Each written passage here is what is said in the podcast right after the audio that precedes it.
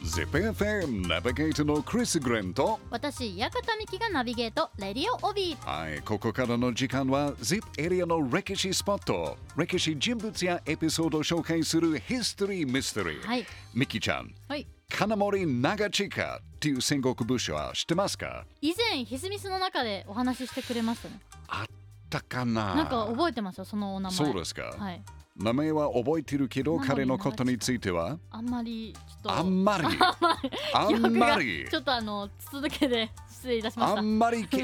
金森長地下のこと知らないと ZIP ではないよあ本当ですかもおうどうしようそ大れ変くだらいの ZIP エリアにとても重要な人物です。はいしっかりお勉強します勉強してください。は、はい1524年、現在の岐阜県で生まれた金森長千佳はね、はい1608年9月20日に亡くなりました。と、んいうことなんと、84、85歳までおー生きました。まあ、戦国時代の侍の平均寿命はね、45歳前後ですから、かなりの長生きですそようね。ですよねはい80ただ健康なだけじゃなくて、はいい、ろんなた戦いに参加して、こんなに長生きできたということはもうかなりラッキーな人だと思いますね。あ金森長地下はもともとアリチカという名前だったんですけど、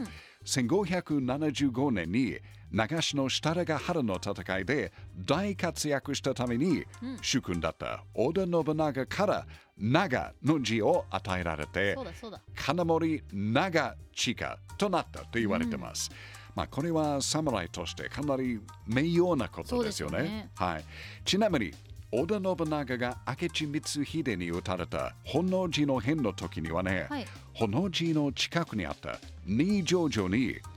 長の息子信忠と金森長地家の息子長則が行ったんですけどはいこの時二人とも亡くなりました。なうーん。ということは、あの、長地下から見ると、主君と息子を同時に失った状態はやっぱり、まあ、辛かったと思いますよね。で、信長が亡くなった後の金森長地下は、豊臣秀吉に仕え、で、静ヶ岳の戦い、小牧長久手の戦いなどなど、いろんな戦いにも参加して、はい1585年には秀吉から飛騨の領地を与えられました。おお結構大きなエリア、高山エリア飛騨をもらったんです。高山はへいえ、そして1600年、関ヶ原の戦いには1000人以上の軍を率いて参加していますが、ミキちゃん、関ヶ原の戦いの時、はい金森長親は何歳でしたか、何歳だったかうん、えー、何歳か最な初に紹介しましたけど、長親は1524年生まれ、ていうことは1500もうもう一回いいです24年。 24年うんで1600年はい引きます、数学頑張ってる。ええ待って結構お年じゃないですか80代あ違うか70代76歳でした。けえ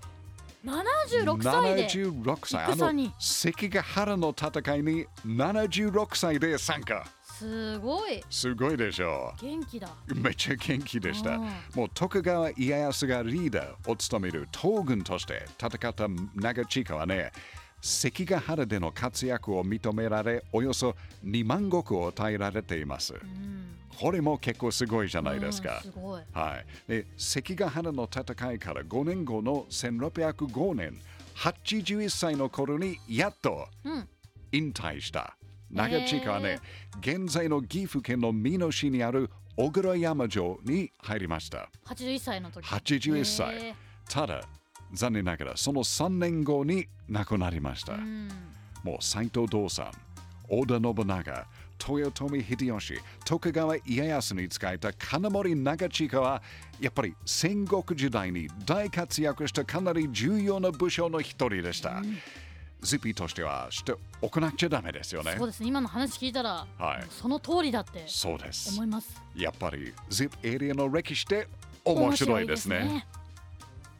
ZIPFM History Mystery 今日は今度の水曜日20日は命日多治見に生まれたと言われている戦国武将大名そして実は茶人としても有名金森長千佳を紹介しましたいやでもすごい